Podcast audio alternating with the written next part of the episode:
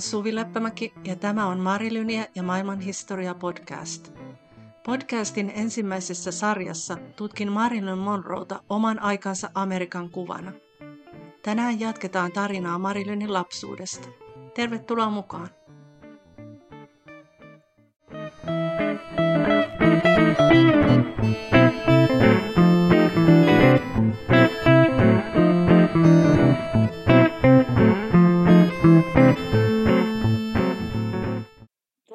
Tervetuloa kuuntelemaan Marilynia ja maailmanhistoriaa podcastia.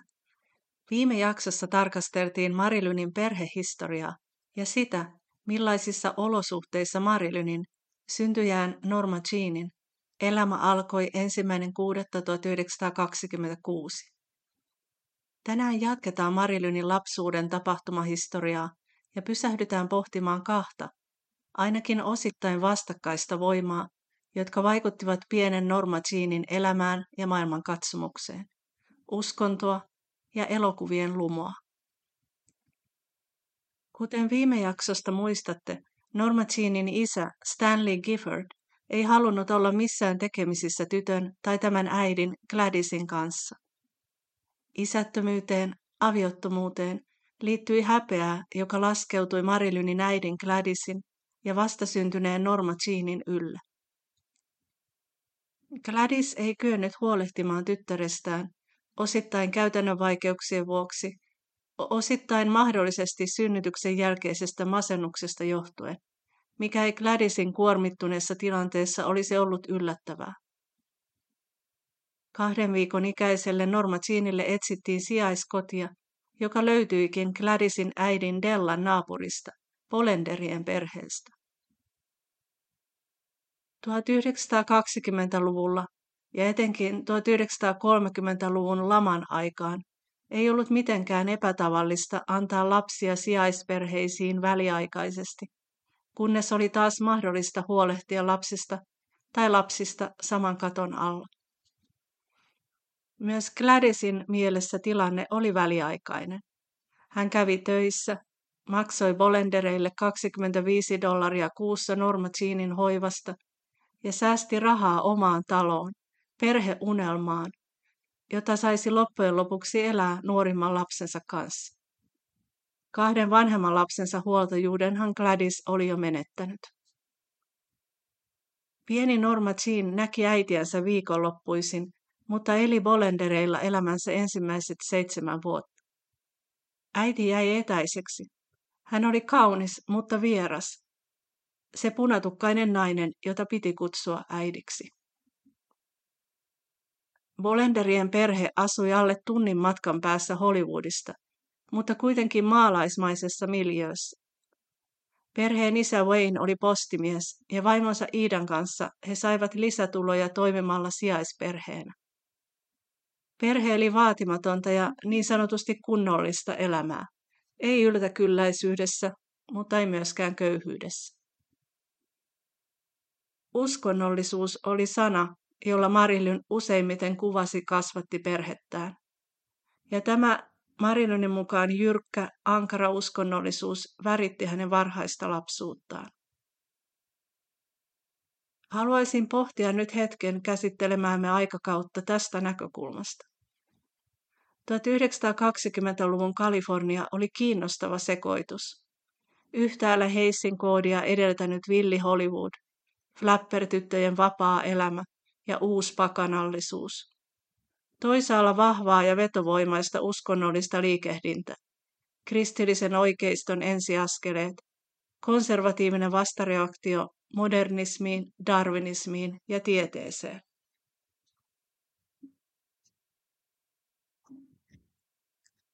Oli myös risteyskohtia näiden voimien välillä elokuvallinen evankelista Amy Semple McPherson, johon kohta palataan.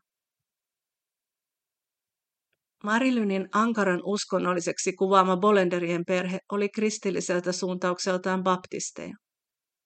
Kirkossa ja pyhäkoulussa käytiin sunnuntaisin, arkisin taas rukousilloissa. Silloin tällöin perhe osallistui myös herätyskokouksiin ynnä muihin suurempiin hengellisiin tapahtumiin, joissa julistettiin chicagolaisen evankelistan Dwight Moodin sanomaa. Sanoma oli hengeltään fundamentalis-kristillistä. Vastustettiin evoluutioteoriaa ja 20-luvun vapaamielisyyttä. Polenderit olivat käyneet katsomassa myös yhtä Los Angelesin vetovoimaisinta herätyskristillistä saarnaajaa, jo aiemmin mainittua Amy Semple McPhersonia. McPherson vetosi kuitenkin persoonallaan enemmän Norma Jeanin isoäitiin Dellaan ja elokuvia rakastavaan Gladysiin. Kuuden kuukauden iässä Norma Jean kastettiinkin nimenomaan McPhersonin Foursquare-kirkossa. McPherson oli kerran leskeytynyt ja kerran eronnut kahden lapsen äiti. Filmitähtimäisen näyttävä ja etenkin naisyleisöön vetoava. Hän oli aikansa superjulkis, joka veti kokouksiinsa tuhansien yleisön ja hyödynsi myös aikansa mediaa taitavasti. Radion välityksellä nekin, jotka eivät pystyneet tulemaan paikan päälle, pääsivät kuitenkin McPhersonin sanoman äärelle. Ei ollut myöskään sattumaa, että evankelista pystytti tukikohtansa juuri Los Angelesiin. Kasvava kaupunki, jonne virtasi uutta väkeä, kasvatti myös McPhersonin yleisöä. Ja kaupungissa vierailevat veivät viestiä mukanaan ympäri maata. Amy McPherson ei vierastanut elokuvaväkeä, ja hänen tuttavapiirinsä kuuluikin muun muassa Charlie Chaplin. Jumalan palvelukset McPhersonin kirkossa olivat hämmästyttäviä spektaakkeleita. Hän herätti saarnansa tarinat eloon lavastamalla ne näytelmäksi niin, että Jumalan palvelukset kilpailivat samassa sarjassa teatterien ja elokuvien kanssa.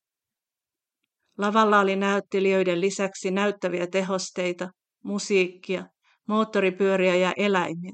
Esimerkiksi elävä kameli, joka mahtui neulan silmästä vasta karistettuaan ylimääräiset taakat kyttyröiltään.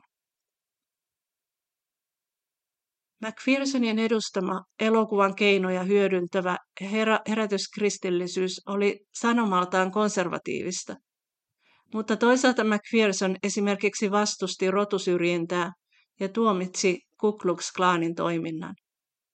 Tätä rasismin vastaista aatemaailmaa edusti myös Norma Jeanin kasvattiperhe Bolenderit, mikä näkyy myös Marilynin aatemaailmassa läpi hänen elämänsä. Amy Semple McPhersonin maine sai jonkinlaisen tahran Marilynin syntymän aikoihin, kun hän yhtäkkiä katosi ja palattuaan kertoi joutuneensa kidnappatuksi.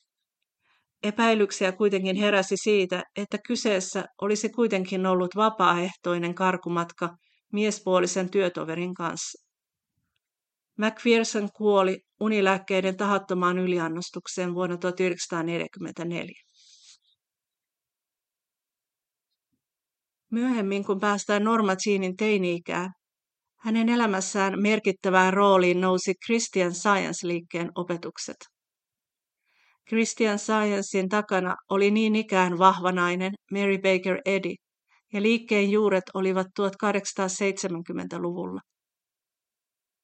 Christian Sciencein kannattajakunta oli sekin naisvaltaista, ja liikkeellä oli vuonna 1938 noin 270 000 jäsentä, ja etenkin Los Angelesissa se oli merkittävä voima.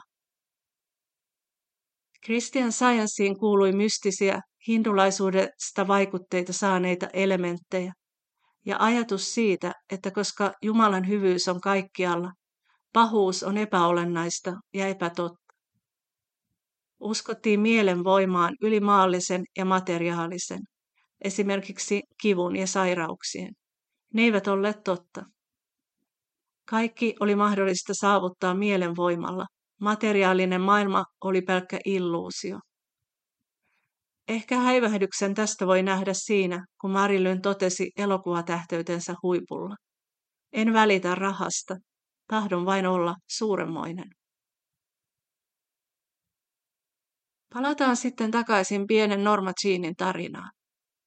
Hänen varhaiset vuotensa Bolenderien perheessä olivat varsin turvattuja, mutta yksivuotiaana hänelle tapahtui kuitenkin jotain, minkä muisto tai tietoisuus tapahtumasta muiden kertomana oli osa sitä mustaa varjoa, joka Marilyniä myöhemmin seurasi.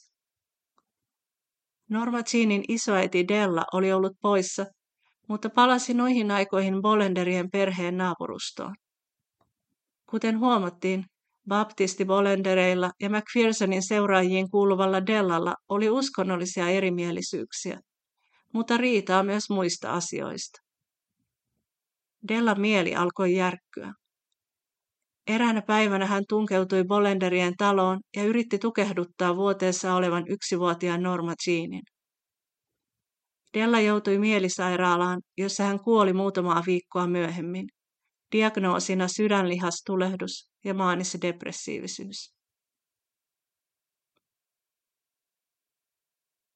Norma Jeanin elämä Bolenderien kanssa päättyi kesällä 1933 tytön ollessa seitsemänvuotias.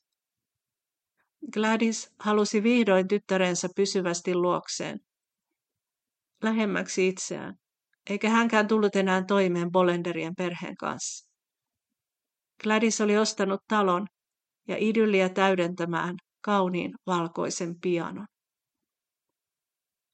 Tuntuu ehkä erikoiselta, että Gladys osti oman talon juuri vuonna 1933, kun suuri lama oli syvimmillään. Työttömiä miljoonittain ja kodittomia satoja tuhansia. Vasta virkaan astunut presidentti Franklin Roosevelt oli kuitenkin lanseerannut ensimmäisen New Dealin, elvytystoimenpiteitä lamaa helpottamaan juuri vuonna 1933. Elvytykseen kuuluivat myös edulliset asuntolainat maltillisilla koroilla. Tämä mahdollisti myös Gladysin talokaupat. Uusi koti sijaitsi lähellä Hollywood Boulevardia, kävelymatkan päässä Boulevardin mahtavista elokuvapalatseista. Seitsemänvuotias Norma Jean sai käydä elokuvissa yksinkin ja viikonloppuisin saattoi istua valkokankaan lumoissa koko päivän kerrallaan. Hänelle avautui kokonaan uusi, taianomainen maailma. Polenderien perheen ankara, kirkon ympärille keskittyvä elämä vaihtui elokuvissa vietettyihin viikonloppuihin ja Gladysin ja tämän ystävien elämäntyyliin, jossa tanssittiin, juotiin ja poltettiin tupakkaa. Pienen Norma Jeanin mielessä kaksi vastakkaista maailmaa törmäsi toisiinsa. Gladys vuokrasi osan talosta englantilaiselle näyttelijäpariskunnalle, joka huolehti Norma Jeanista silloin, kun Gladys ei töiden takia pystynyt. Käytännössä elokuvat toimivat lapsenvahtina. Hollywood Boulevardin eksoottiset elokuvapalatsit, Graumanin egyptiläinen teatteri ja kiinalainen teatteri ovat pystyssä edelleen muistuttamassa 1920-luvun eksotiikan ja mystiikan kaipuusta. Marille muisteli myöhemmin, kuinka hänet vietiin elokuvateatteriin joka lauantai ja sunnuntai. Egyptiläisen teatterin edustalla oli apinoita häkissä, ja niitä Norma Jean katseli ennen teatterin ovien avautumista. Sisään pääsy maksoi 10 senttiä, ja Norma Jean istui elokuvien kajossa tunteja kerrallaan, kun sama elokuva pyöri kerran toisensa jälkeen. Etenkin hänen mieleensä jäi Claudette Colbert Cleopatran, Cleopatran roolissa. Graumanin kiinalaisen teatterin edustalla on semettiin painettuna filmitähtien käden ja jalanjälkiä. Norma Jeanin kömpelöinen kenkineen ei saanut jalkojaan sopimaan tähtien siroihin jalanjälkiin, ja tämä tuntui pahalta enteeltä. Filmitähteys saisi jäädä pelkäksi haaveeksi. Muisto palasi voimakkaana aikuisen Marilynin mieleen, kun hän herrat pitävät vaaleaverisistä elokuvan myötä sai itsekin painaa kätensä ja jalkansa sementtiin. Hän kertoi, todella tiesin, mitä se merkitsi minulle. Kaikki on mahdollista, ainakin melkein. 30-luvun lamaajan elokuvat tarjosivat pakopaikan Norma Jeanille ja lukemattomille muille.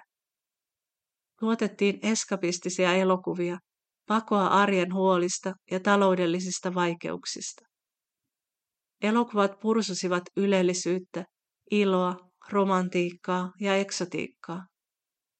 Kun Fred Astaire ja Ginger Rogers tanssivat valkokankaalla upeasti puettuina jossain kauniissa, kaukaisessa paikassa, Katsojien elämä tuntui hetken ajan yhtä kevyeltä kuin Fred Astairen askeleet ja pehmeältä kuin höyhenet Ginger Rogersin iltapuvussa.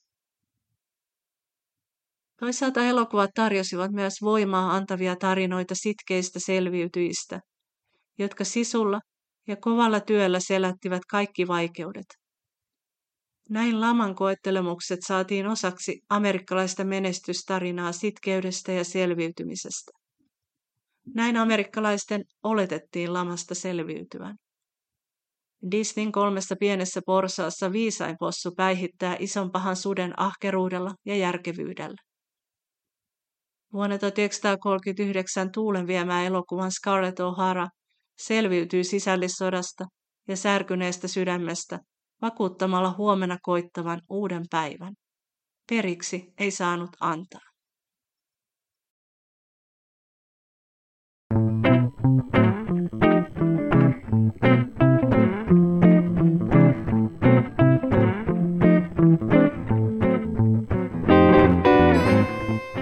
Tämä oli Marilynia ja maailmanhistoriaa podcast.